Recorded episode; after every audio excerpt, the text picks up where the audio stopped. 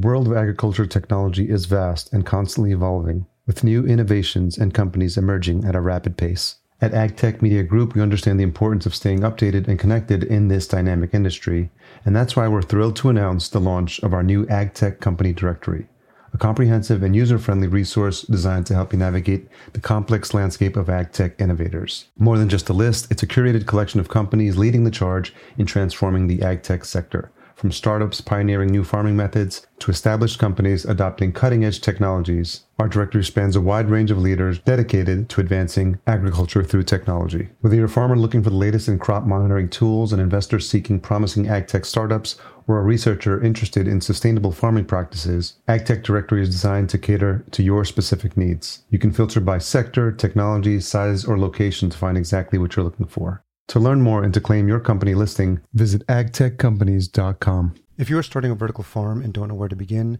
or which technology would suit your needs, then reach out to the experts at Cultivatd. As indoor farm brokers, they help connect you to the right technology and ensure your project is successful. Best of all, their service is free because they work on behalf of their partners. Visit cultivatd.com to learn more. And that's spelled C U L T I V A T D.com or click the link in the show notes. I found myself wanting to do every part of the production process. So we've done the seeding, the germination, the transplantation, the harvesting, the post harvest processing. And I insisted that every new member of the leadership team that was hired go through the same training as all of our farm staff. And that was very valuable because then, even as we did later time and material kind of efficiency exercises, everybody in the leadership team understood what that actually meant. Welcome to the Vertical Farming Podcast, weekly conversations with fascinating CEOs, founders, and ag tech visionaries. Join us every week as we dive deep into the world of vertical farming with your host, Harry Duran. Vertical Farming Podcast. This is season eight. I cannot believe it's been three years since I started the show way back in March of 2020 seven seasons of the show in the books. It's been an amazing ride, amazing connections with so many fascinating folks from the world of vertical farming. I've attended multiple conferences now. I've had guests come on for second and third rounds, and I'm continuing to build more community, more engagement, and more resources for everyone in the vertical farming space. And it's exciting to see all the developments happening. And it shows no sign of slowing down. In case you missed our last episode, it was the end of season seven, and we had David Farquhar on for round three. He's the CEO of Intelligent Growth Solutions, otherwise known as IGS. And we had a wide ranging conversation about the importance of differentiating yourself as a technology company versus a farm, which is some of the conversations that are happening in this space now. They're doing some great work partnering with local councils and food banks and educational institutions to develop innovative solutions and they're establishing a bigger presence in North America with their new headquarters in Loveland, Colorado. So please make sure to check that out if you haven't already.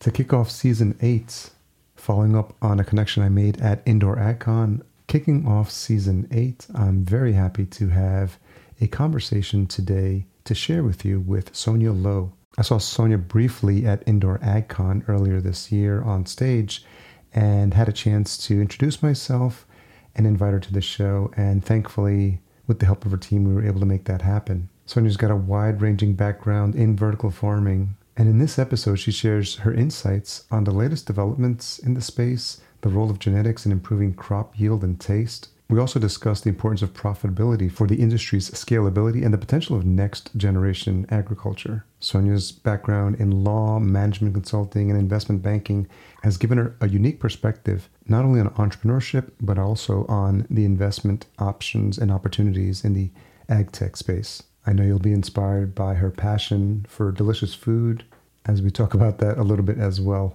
I love the energy and, the excitement that Sonia brings to this conversation. I, I know you're really going to enjoy this one, and I couldn't think of a better way to kick off season eight. New season, new reviews are waiting to be read. If you've been waiting, if you've been waiting seven seasons to submit your review, then how about you do it now for season eight? All you have to do is head on over to ratethispodcast.com forward slash VFP, and I'll be sure to read yours out next episode. We've also created a new community on LinkedIn. It's called, surprisingly enough, Vertical Farming Community. I'll have links in the show notes. But if you search for Vertical Farming Community on LinkedIn, you'll be sure to find it. We've had some past guests and folks interested in learning more about the space already join. It's been something I've held off on for a couple of years, but with year three of the show in full effect, I wanted to see if there was an opportunity to bring folks together for more conversations about what's happening in the space and to share resources and opportunities. Okay, before we jump into this uninterrupted conversation with Sonia, here are a few words from the amazing folks that continue to support this show. And remember, if you are interested in sponsorship opportunities this season, we do have them available. Reach out to me at harry at verticalfarmingpodcast.com. This year, Vertifarm takes place from September 26th through September 28th at the Exhibition Center in Dortmund, Germany. For those new to Vertifarm, it's the most significant trade fair for next level farming and new food systems. Their international platform is set to showcase the latest developments in innovative controlled production systems for vegetables, salad crops, herbs, and microgreens as well as sustainable fish, insect breeding, fruit cultivation, and medicinal plants. Vertifarm is shaping the future of vertical farming and new food systems. Reserve your ticket and learn more at vertifarm.de. That's V E R T I F A R M.de. If you're a regular listener to the show, you'll know that this is the space where I get to talk about some of the fantastic sponsors and supporters of this show. If you are interested in being one of those sponsors, by all means, reach out to me directly, harry at verticalfarmingpodcast.com. We've got inventory available for season seven, and the reach of the show just continues to increase year over year. And we'd love to partner with you and get the word out about your company or service. So, Sonia Lo, CEO of Unfold, thank you so much for joining me on the Vertical Farming Podcast. Thank you so much for inviting me. So, for the benefit of the listener, we were connected briefly at Indoor AgCon in Las Vegas. It was my second time. Indoor AgCon last year was my very first vertical farming conference. And so it's been a slow entry into the conference world and, and definitely one of the best experiences when you get to meet the people firsthand, face to face, who are really making a lot of interesting changes and developments in this space. Was it your first time at Indoor AgCon specifically? No. So I hadn't attended in several years, I think, just like everybody else. And then had attended at the very beginning when it was very small, much more intimate, but also not full of professionals. so there were a lot of long beards and lots of people who uh, were really focused on the cannabis industry. Oh, okay. And so, what was your biggest takeaway being there this year, and specifically in your role as CEO of Unfold? Was it a completely different experience? I understand from the team it was the 10 year anniversary, but it also doubled since last year in terms of attendance. I was really happy to see the size, you know, the kind of professionalization of the industry, the entrance of, of course, institutional capital, but which, of course, then attracts institutional level talent. The thing that was most gratifying for me was that there were people that during the pandemic I'd only ever met them online. And, you know, meeting them in person was so wonderful. And of course, nobody ever looks in person like they do on screen. and you know there were lots true. of sort of exclamations so oh so that's what you really look like. But i also loved the fact that the booths were so informative you know and lots of players had really great collateral set up. So it was wonderful to a meet people in person after only having met them on screen over the last three years and b to see you know how very grown up the industry is becoming Speaking of experiences at, at, conferences and events, you recently posted on LinkedIn about your experience meeting Gordon Moore. Yeah. And I thought it'd be fun if you could share that little story that he recently passed. It's a very poignant memory for me. I had been invited to Davos. I'd won an accolade as one of sort of the world's 100 tech pioneers. And this was in the year 2000. So this is a long time ago. Okay. And Davos at the time was slightly more chaotic. I mean, now I think there's very organized chaos, you know, very sort of structured, and, you know, your badge lets you go to different parts of the conference. But at the time, it literally was a sort of sleepy little ski town where, you know, really significant world leaders gathered to have a sort of off the record conversation, right? Yeah. And I must have looked very confused as I walked into the main hall. They had these sort of uh, gates that you badged through, and this very kindly older gentleman came up to me and he said, Oh, are you lost? You know, is this your first time at Davos? And I said, Yes, it is. And I'm here as a tech pioneer. And he said, Oh, well, you know, just kind of follow me around and I'll make sure you meet really interesting people and get to all of the bits that you need to get to. And I thought, Okay, great.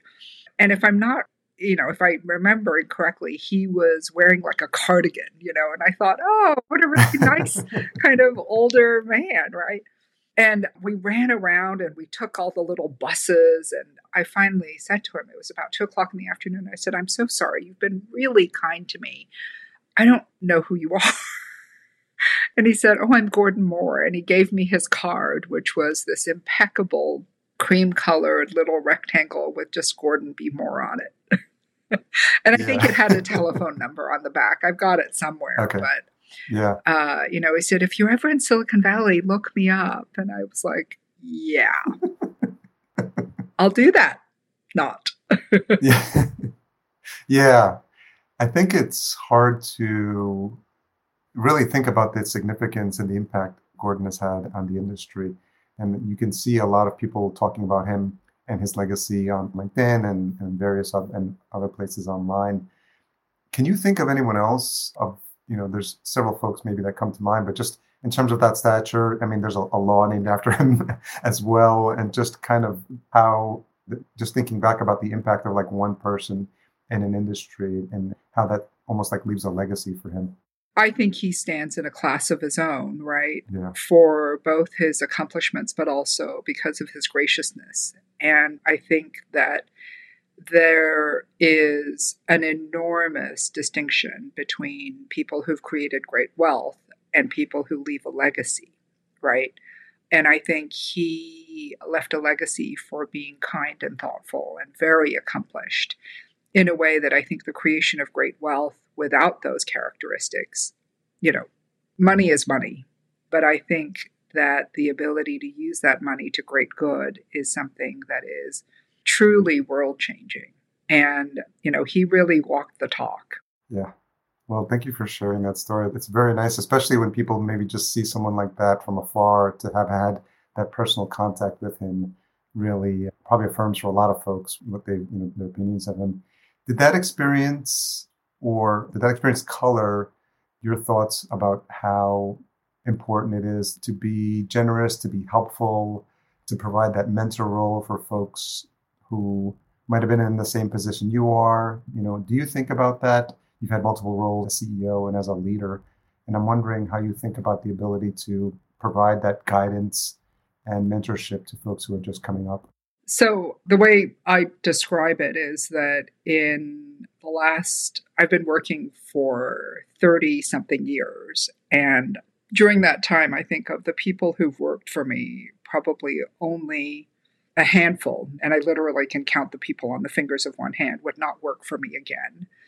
And of the people I've worked for, again, I think I could count on the fingers of one hand people that would not hire me again. Right. And so I think that's testament to an ability to work hard, but also to be compassionate and thoughtful. And that doesn't mean necessarily that I'm incapable of making hard decisions. I think what it means is you have to demonstrate your experience and longevity of term sometimes by helping somebody who is not in the right role to understand that they're not in the right role. It is not kind to keep somebody in a role to which they are deeply unsuited.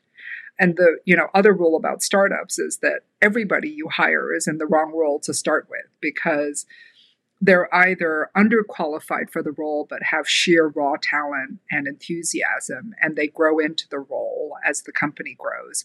Or they're overqualified for the role and you just have to hope that the company grows quickly enough and continues to be challenging enough for the role to meet their expectations. But almost never have I hired somebody into a startup that is absolutely perfect at that point in time because then something is not right, right? Because the startup isn't moving quickly enough. Yes. I'm curious, Sonia, you've had just mentioned your 30 year career. I saw that you had stints, it appears to be like in legal, in the startup world, as an advisor, multiple roles as a CEO. I'm curious, as you were starting your career, was the goal always to lead, to be a leader of a company? Is that something that you had always aspired to? Not at all. No, my early career was, as you noted, I thought I was going to be an attorney. An attorney, you know, even if you demonstrate thought leadership, is always in an advisory position, right? And I discovered after a really special internship at a firm called Gibson Dunn, which at the time was the largest law firm in the United States, that I was not really going to be an attorney. I didn't like being in the advisory role per se. So I then went to Deloitte and was a management consultant there. And while I loved the deeper insight into business, I again didn't love the advisory role. And then the last advisory role I did was after my MBA, I went to become an investment banker. And that really clinched it for me that I really didn't like being on the advisor side at all. And so, you know, ever since then, I've been a principal, whether that is a principal investor or whether that's to be an entrepreneur. And as you've matured in your role as a leader, how have you grown specifically as a CEO? So I had my first CEO role when I was 29. Wow. And this preceded the whole sort of dot com era, right? So this was CEO of a retail venture. And it's a lot harder to be sometimes the youngest person at the table. And of course, over time, I'm no longer the youngest person at the table. The other way I think I've grown is again that understanding that somehow the best kindness is not to keep somebody in a role, sometimes pushing them along into the right role, helping them understand where there might be a better fit is the right thing to do for that person. It's not a kindness to leave somebody in a job for which they are not well suited. And is that something you learned along the way, or is that something that that guidance that was provided by a mentor? No, that's something I learned along the way, the hard way, right? Okay. yeah. And you know, my natural tendency is to be collegiate and friendly. And I think as a female leader, your toolkit is both broader and narrower, right? Because I think shows of strength have to be expressed in different ways, shows of displeasure have to be expressed in different ways because you know, as a woman, the interpretation of how those emotions are expressed can be interpreted differently by the receiver. And as a result, you know, you develop a style over the various many years of working with people that is about being able to demonstrate leadership, demonstrate credibility and integrity without it, you know, being perceived as overly aggressive or hard because there are judgments expressed around, you know, these emotions, right? That wouldn't necessarily be ascribed to a man. So those are some of the nuances I think that you learn along the way.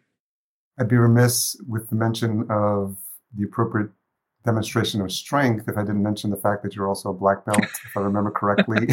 Not many years. Is it in karate? no, in yeah. taekwondo. In taekwondo, yeah, that's good. So I'm South Korean by origin. Yeah. Yes. So it's an amazing thing. Both of my kids are taking it now. And, okay. you know, it's fantastic for the physical discipline, the mental awareness and discipline.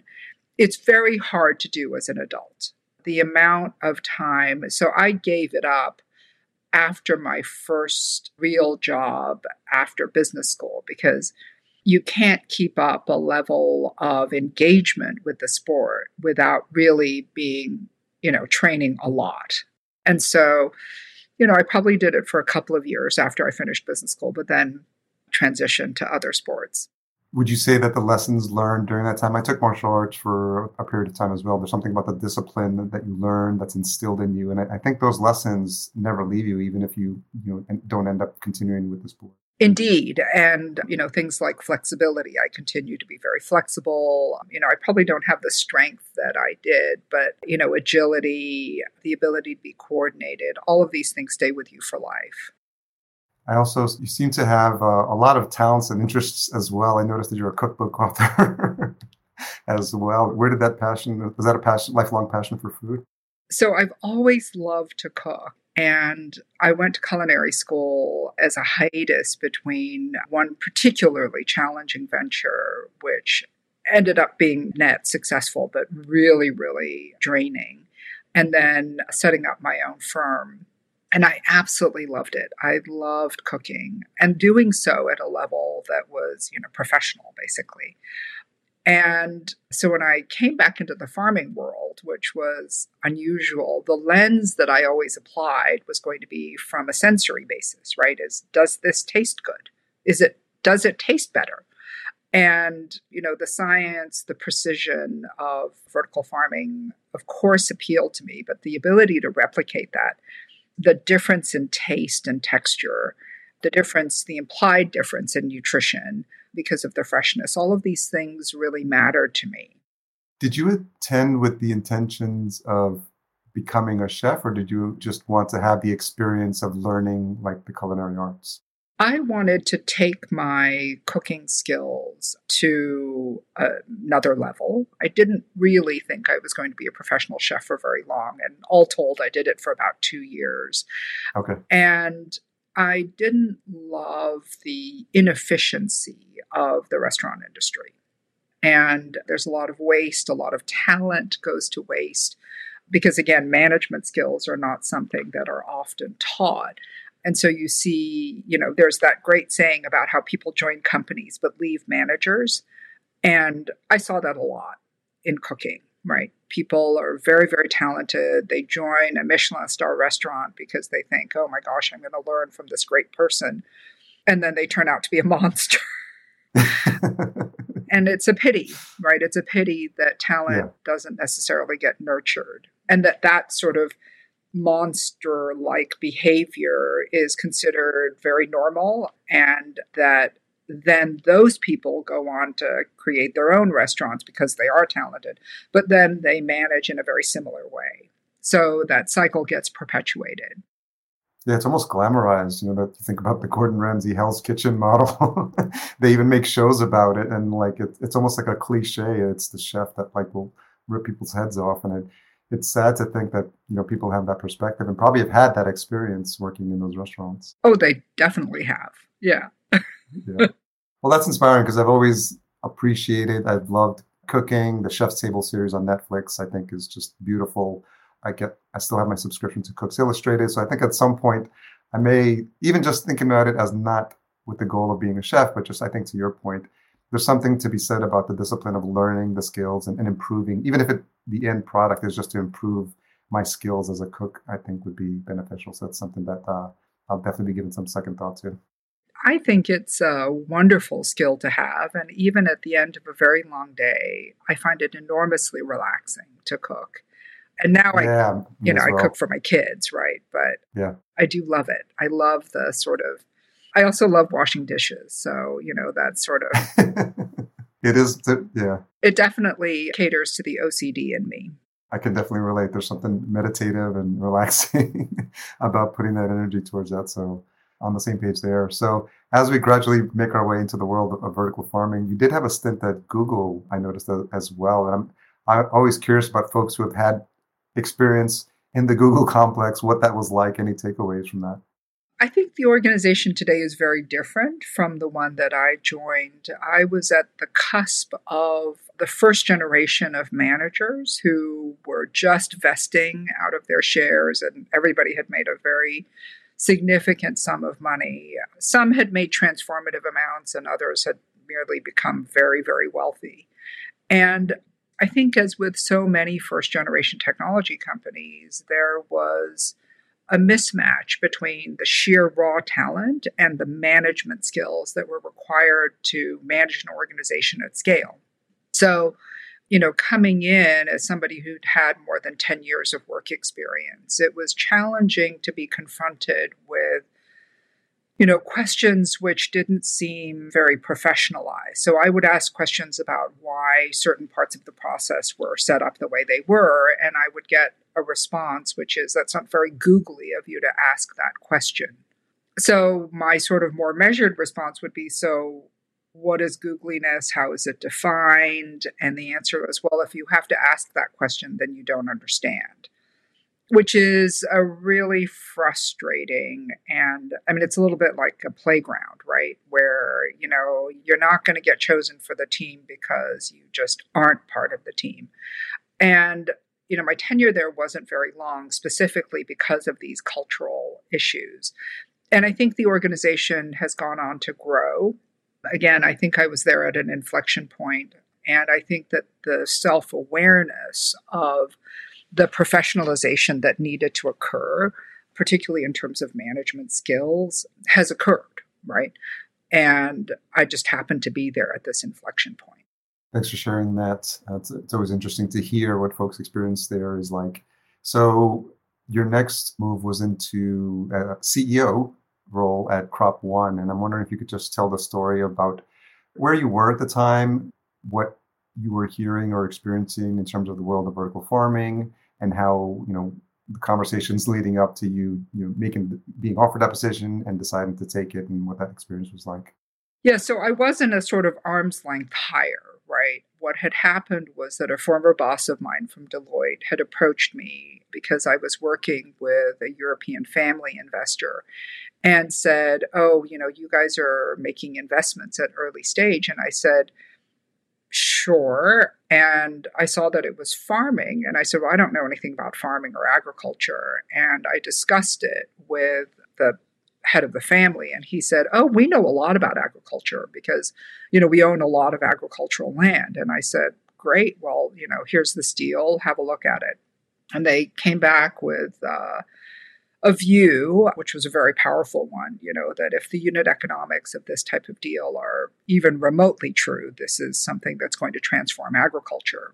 And so I put in a little bit of capital alongside the more substantial check that this investor wrote and really thought nothing of it. And I was helping the entrepreneur with, you know, just sort of tidying up their books, you know, classic entrepreneur, lots of enthusiasm, not a lot of governance and nine months later was confronted with a pretty serious crisis at the company and you know had basically the kind of question we had to ask ourselves was do we write this off or you know does do we try to fix it? And i spoke to all of my co-investors and they were like well can you handhold him? Can you see if you can figure this out? And i said okay. So I leaned in, um, thinking I was going to be there for six months, maybe. And I was there for six and a half years. yeah. so it was definitely an unlikely transition, not anything that was particularly planned, but something for which I am forever grateful because, you know, at a relatively later stage in my life, I discovered that this is my industry. I mean, this is the thing I want to do forever and ever. When you joined, was it Crop One and did Freshbox, were they both co- coexisting at the same time, or was there a timing that Freshbox came after? No, there was another name which the founder had given the company. When we did our trademark check, we realized there were three other companies that were trademarked okay. with the same name or a variation thereof, you know, with hyphens here and there. And trademarking that particular name would have been extremely challenging. So we went through a branding exercise, and the fact that we were originally in shipping containers, people liked the idea of a sort of fresh box. And then Crop One became the holding company to hold the intellectual property, but also this notion that there was a starting point in this industry. It was almost like a reset button for agriculture. And so that's why the two brands coexist. But it went through a formal rebranding. Okay. I know there's a, probably a lot to comment on in your time there, especially your entry into the world of vertical farming. But if you had to think about, you know, this entry into a new space, what were some of the maybe the, the key learnings or any ahas that you had as a new entry and as you were learning the intricacies of this space and a lot of the, the business development challenges that were ahead of you? That's a really good question, right? So it's one thing to be delivering a new product within an incumbent industry, it's another thing to be delivering a new product from a new industry. Yeah. And I found myself wanting to do every part of the production process. So, you know, I've done the seeding, the germination, the transplantation, the harvesting, the post harvest processing. And I insisted that every new member of the leadership team that was hired go through the same training as all of our, you know, farm staff. And that was very, very valuable because then you know, even as we did later time and materials kind of efficiency exercises, everybody in the leadership team understood what that actually meant. The other thing was getting our customers to understand why this product was more interesting, more valuable. And probably the seminal moment came not when we were selling into retail. I mean, I think you know, retail has such a problem with returns and losses, particularly in produce, that anything that promises longer shelf life and that has a discernible taste and texture difference is going to be readily accepted. So I never thought that that was a challenge. You know, it was pretty much pushing on an open door. But the next piece really came around profitability.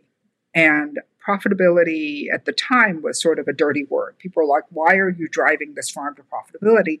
And the answer was because it's a farm, right? Yeah. And the drive towards profitability really took every bit of business acumen, every under, bit of understanding about the underlying technology and what it was capable of doing, all of the humbling aspects of plant biology, because growing food is humbling and really understanding those efficiencies that could be delivered by the team. And we forced our subscale farm into profitability for two years, which was truly extraordinary. And, you know, I think those lessons carried me forward to the point now where everybody's talking about profitability. I mean, that was one of the other big takeaways from Indoor AgCon, right? Is you know, my friend and colleague in the industry, Barry Murchie, who's the CEO of Goodleaf, he said, you know, I think the industry is splitting into the dreamers, the squanderers, and the builders, right? And now it's the builders that are getting all of the attention because profitability is back in style. it's cool again, yeah. And that's great. That's great. But I've never taken my eye off that particular ball. And I think that this industry and vertical farming as a form factor has its rightful place in agricultural infrastructure, but I don't think it's going to be able to continue without, you know, positive unit economics. I mean, I think every farm needs to be driven to have positive unit economics. Yeah, that's definitely something that I noticed as a trend in those conversations and in the panels. You know, the refocus back on, on profitability. And I think it's probably an important discussion to have. And I appreciate that distinction of those different phases of the dreamers and the squanderers. And and I think it is important to, especially for folks looking at the industry from the outside, right? You know, they're, they're seeing a lot of the investment coming in and then they're seeing obviously the failures get highlighted. You see Fast Company, you know, just all they talk about is like, has it reached its peak cycle? And obviously, for folks that are within the industry, they know that the story is much more complex. But when you don't have companies that are focusing on profitability, it allows for some of those other failures to kind of seep through in, into the news. And I think uh, it's not doing the industry any justice. Yeah, I think that the industry is populated with extraordinarily bright people, right? Yeah. And, you know, people who are bringing their uh, time and talent and treasure from every walk of life. I mean, there is not a uh, preset pool of former vertical farmers out there. And those lateral sort of pools of wisdom are very valuable in getting this industry up and running very quickly, but also in really achieving step change gains. So I have every confidence that the industry is going to go on to again hold its rightful place in agricultural infrastructure. You know, what I think is now happening, which is a very powerful thing to be happening, is that people are not speaking to the lack of profitability as a desirable state. Right. Yeah. I think before there was this notion that you could just outrun profitability. And of course, there are aspects to the industry on the intellectual property development side that don't necessarily have to be profitable because capital that invests in that understands that there has to be development. But I think the farms themselves, in order for the industry to scale, require themselves to be profitable, right? I mean, they have to be project financeable, not venture financeable. And I mean, just to give you an indication, I once uh, ran through a really boring math exercise of, you know, what is the target addressable market? You know, how many farms of scale would that entail? How many have been built to date? And basically, the number came to about 1,100 scale farms in order to have a viable addressable TAM in North America. I mean, we haven't even hit 50 farms, right? Oh. So there's a vast, vast runway ahead of us. But you know what I don't have is I don't have a crystal ball as to when those farms are going to scale. But you know that is a reasonable target number. I think it's achievable. I think it's perfectly financeable, but it won't be financeable in the lack of in the absence of unit profitability. That's an important uh, math exercise that I think a lot of people would are going to really appreciate. so I think that particular segment of this interview, I'm sure, will be getting replayed a lot. So as we make our way into current day, after you left Crop One, you held a, a variety of different roles. Uh, a small stint at Sensei, some time in the dairy industry as well. So I'll let you sort of take us through to present day and sort of highlight more memorable experiences. I know you've had some advisory roles as well, leading up to the conversation about you, you know, taking on the role of, CEO would unfold. So I left uh, Crop One and joined Sensei Ag, which is Larry Ellison's and David Agus's uh, indoor growing venture. And we grew exclusively in greenhouses okay. and, you know, in four different climates. And that was amazing. And I loved the immersion into a growing form factor in greenhouses that use direct light. And so I'm very much form factor agnostic. I think where you can use light, you should. You know, the whole notion of the kind of significantly more control attributed to vertical farming, that is powerful. And I think it'll be powerful for certain crops, but I don't know that it necessarily is true in all locations. So I was very grateful for my time building, acquiring, and retrofitting greenhouses and growing a multitude of crops. So not just leafy greens, which has been the sort of vertical farming go to crop. Did you engage with uh, Larry Ellison? This is Oracle Larry Ellison? This is Oracle Larry okay. Ellison, yes. did you, what was, did you get to engage with him? Uh, in your time there? Yeah. What was that like? I did. Yes, I did interesting. Yeah. Right. I mean, Larry is an extraordinary individual and sits in an extraordinary information flow that is, you know, only comparable to probably a handful of people in the world. Yeah. I imagine that was interesting. So, you know, I learned a great deal. And then the three boards, so I've served on the board of Griffith Foods since February of 2019, which would have coincided with my time at Crop One. And Hart Dairy, I was named to their board in March of 2022. And urban-gro, which is a NASDAQ publicly listed venture, I was named to their board in November of 2021. So everything has to do with next generation agriculture, whether that's regenerative agriculture, whether that's climate efficiency. You know, the dairy, for example, is a carbon neutral dairy, which is the reason why I agreed to serve on the board. And I think they can be a model for how dairy can be done and done well. Um, and then urban-gro, of course, is an EPC in the indoor growing space. And, you know, this is a much necessary and valuable aspect to the industry. So all of it sort of fits together. For the benefit of the listener, can you define EPC?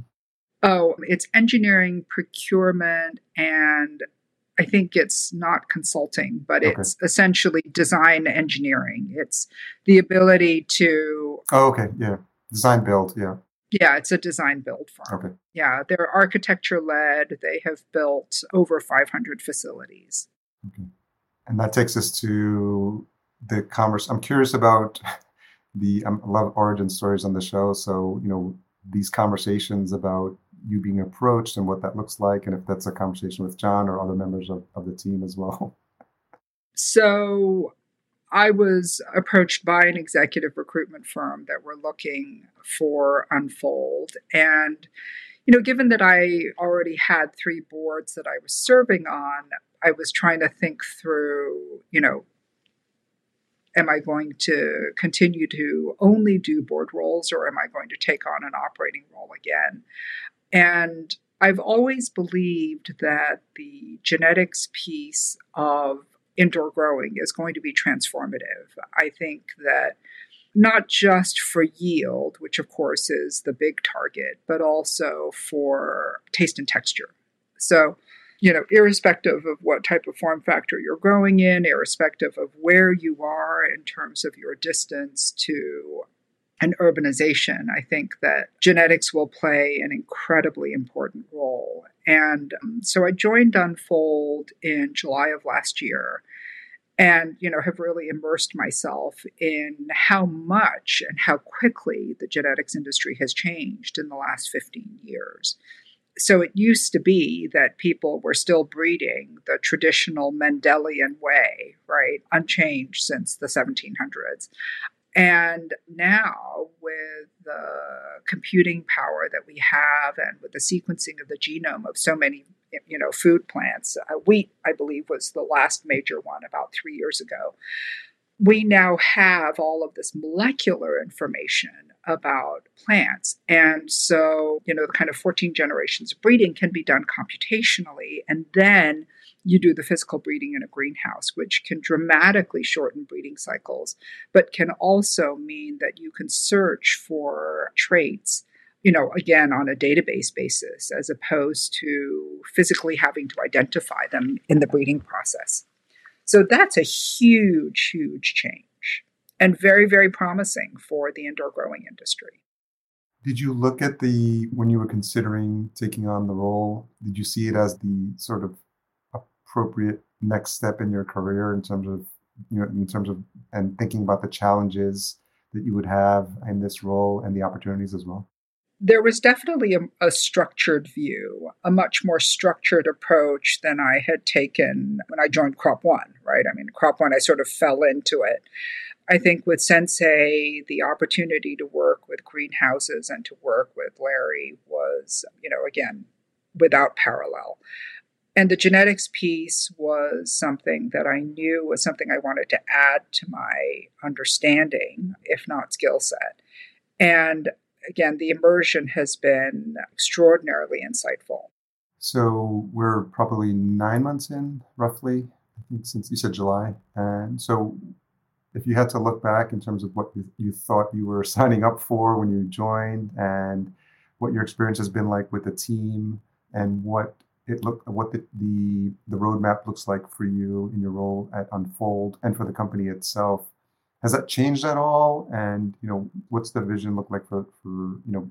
I know it's hard to project anything beyond 12 months in this industry, but how do you think about you know your mandate going forward? I think the mandate remains the same. I think that the TAM is large, uh, but the availability of that TAM has been delayed, and it's been delayed by a number of sort of exogenous factors, right? A land war in Europe, you know, banking crisis, many large macroeconomic factors that have nothing to do with Unfold per se, but definitely, uh, you know, affect its TAM. And necessarily, I think that means that for us as a team, you know, we have to think about how we manage the company if our runway is going to be lengthened um, in terms of addressable market. What's a tough question you've had to ask yourself recently? You know, I think that is the tough question, right? Which is if our TAM is there, we know it's there, but the time frame in which it's going to come to fruition is lengthened by all accounts, right? Through just market conditions what do we need to be doing between now and then in order to progress, but also keep our costs low? And that's just the question every startup is asking themselves that's confronting a similar situation.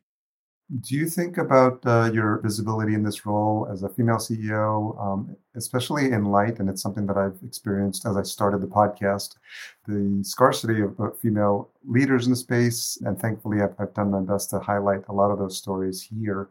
But I feel like there's also an opportunity to sort of shine a light on this as a viable career path or, and a viable industry for not only females but also people of, of color who might be interested in joining the industry. I think about that as being uh, an immigrant myself. Is that something you give any thought to? It's not something I actively think about, but you know, it's hard to ignore when I'm on a stage and everybody else is a white dude yeah. in a Patagonia vest.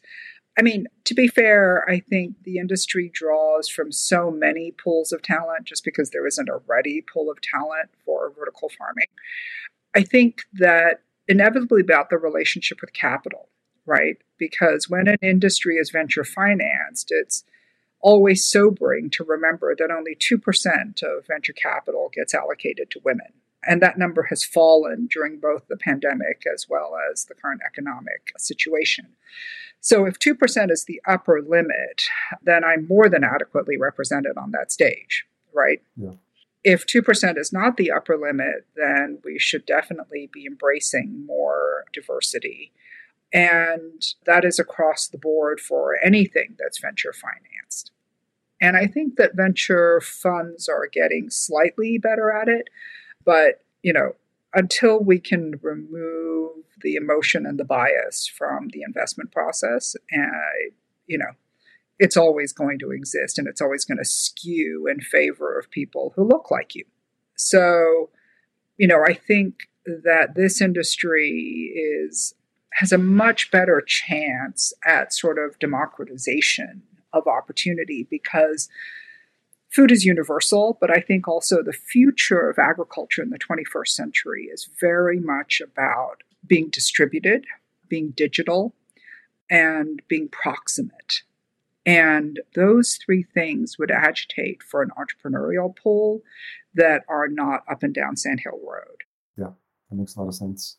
So if you think about how you entered this field, if you think about what you see when you attend conferences like Indoor AgCon, the opportunities that present themselves that unfold itself, what has you most excited? You know, if you sort sort of like look to the future in terms of opportunities or just the industry itself, like, you know, where you know, what lights you up when you think about what's possible here? I think those three things, right? Distributed architecture, the digitization of agriculture, and the proximity of novel architectural, you know, sort of agricultural form factors. You know, there are two things that I believe are going to kill us off as humans.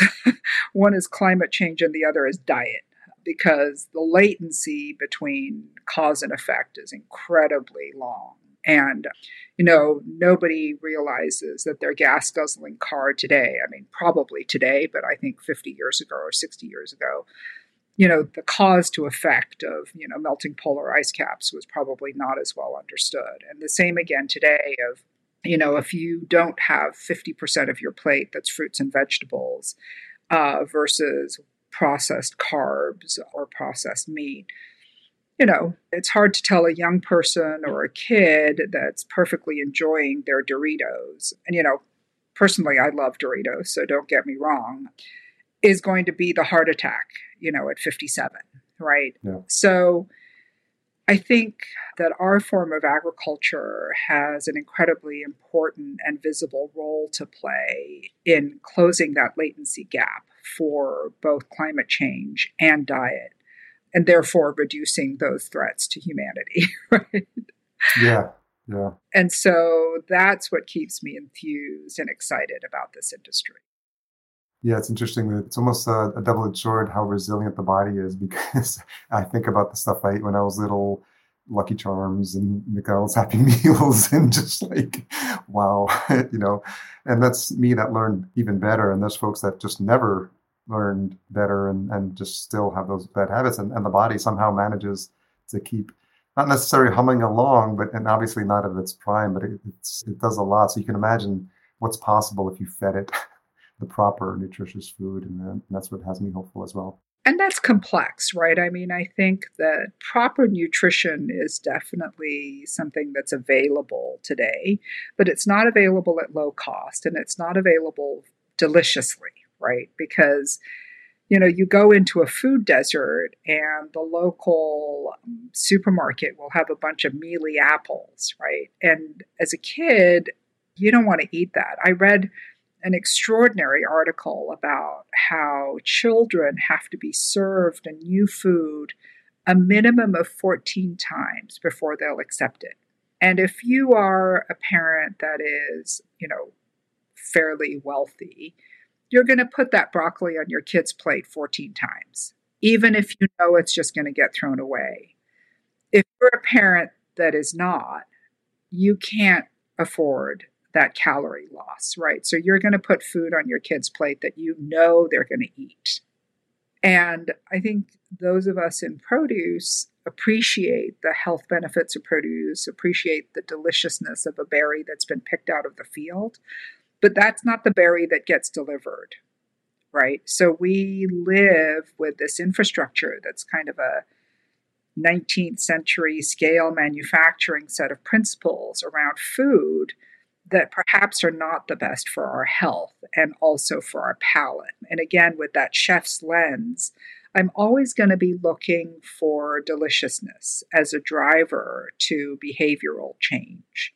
And I think that's where vertical farming has an incredibly important and powerful role to play is that I think deliciousness is easier to dial in when you're in a vertical farming context. I'm making a note that I think I just may have come up with the title for this episode. Deliciousness as a driver to to change. So I'll be listening back, but it'll, it'll have some aspect of that. So as we wrap up, Sonia, thank you so much for being so generous with your time. I've been leaving a, few minutes at the end of these conversations.